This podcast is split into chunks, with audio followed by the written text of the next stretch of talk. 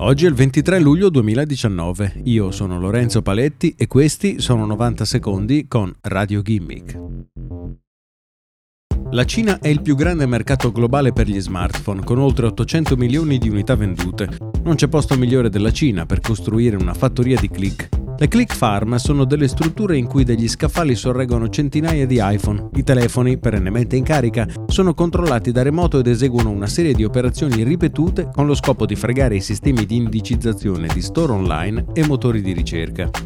Questo tipo di business è così diffuso che nel 2018 era stato calcolato che il 90% delle visualizzazioni online dei programmi televisivi cinesi era generato proprio da ClickFarm, mentre gli sviluppatori di app possono sfruttare questi servizi per aumentare la visibilità delle loro applicazioni sugli store online.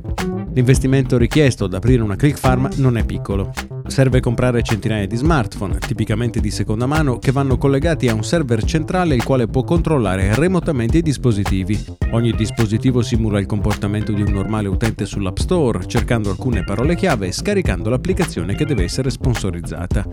Oltre a questi costi ci sono quelli per la manutenzione. In Cina le click farm sono illegali e contemporaneamente Apple continua a modificare il proprio algoritmo per scovare gli utenti sospetti che potrebbero non essere abbinati ad un essere umano.